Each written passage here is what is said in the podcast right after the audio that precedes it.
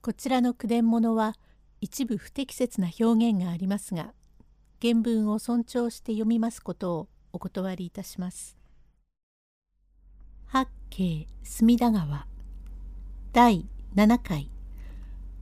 おゆきはまず自分の思い人の話をしてお秋の心をほぐします。用語解説。小梅。小梅村のこと。現在の墨田区向島辺り。白髭様。白髭神社のこと。お秋。そんなものはないよ。お雪。そんなものだってあなたは大変になりこまやがごひいきじゃありませんか。嫌だよ。芝居や何か。何かありませんか？私だって若い自分にはありましたよ。若いなんぞというと大変なおばあさんのようですが私は18の時お屋敷におった自分につまらん子役人の娘でございますけれども五十役の若様に私が思いつかれたんですよ。ご冗談をおっしゃるのが始まりでいいお方だと私が思いましたの。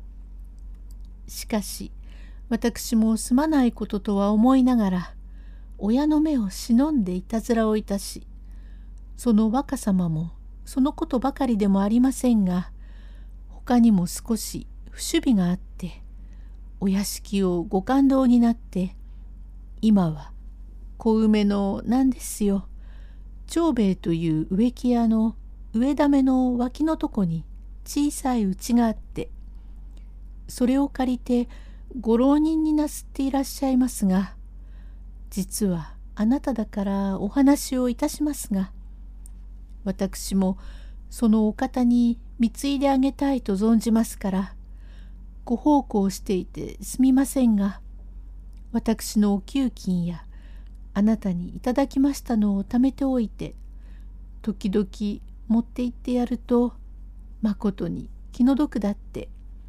600石取るお方なんですが雪やお前に心配をかけてすまない。屋敷を出てこうやってて独身だからどうすることもできないが今に家へ帰るときっと返礼をするよと嘘にも言ってくれますので情のある人ですから私は着るものも着ないで仕送ってるんですが随分楽しみになるものです。たまに顔ばかり見ては帰ってくるんですよ。すみませんが私を渡って白髭様へあなたのご病気の治るようにお参りをいたす帰りにちっと周りですが小梅へ回ってくることがありますがもしそういうような人があなたもあるなら結構楽しみになりますから。その方がこちらへ来たいとでもおっしゃるのならおもらい遊ばせ。あなたそんなことがあれば何もくよくよ患ってることはありませんから。あるならあるとおっしゃい。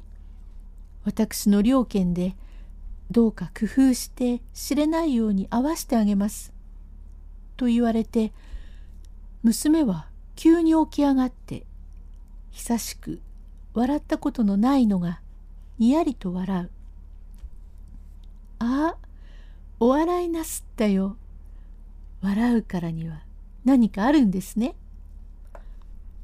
お前本当にそのお方のところへ時々行って会うの？会いますよ。憎らしいね。まことにすみません。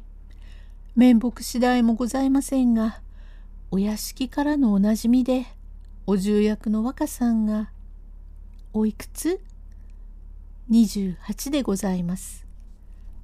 ゆきや、私はまことにお前に面目ないが、思うお方が一人あるけれども、いくら思っても無駄なお方だからいけないの。無駄でもおっしゃってごらん遊ばせ。どんな男ですよ。あの、この前、向島であった粋な姿で、菊五郎によく似ていたあの人。嫌だよ。あれは職人だね。おっしゃいますよ。言っても無駄だよ。無駄でもおっしゃれば言うだけお気が晴れますから。雪ばかりですからおっしゃいな。言ったっても無駄だから。無駄だってどんなとこでも私が草を分けても引っ張ってきて内緒でお合わせ申すようにいたします。こういう男だとおっしゃればどんな工夫をしても信心してお家の前を通るようなことがあるかお参りに行った途中で会いますように願っておいてひょっと会えば嫌だと言っても無理やりに手を取って引っ張り込んで内緒でお合わせ申しますよ。きっと合わしておくれかえ？受け合いますよ神かけて。そんなことを神かけて今日様にかけて嘘はつきません。そんなら優がきっと取り持って合わしておくれるね。誰ですよ。あの間が悪いけれどもこの秋泥棒が入ってあのお大名の泥棒をねあのお方のことが私は忘れられないよ。私は初めてあのお方に肌身を汚されて初めは憎いと思ったけれども女というものは一度身を任した人を生涯亭主と思うものだと子供の自分からお父様に言われているから私はあのお方のことが忘れられないの。いくら思っても無駄だと思うのだが病になったのだからお父さんには黙っていておくれ」と言いながらわーっと泣き伏しました。第8回へ続く。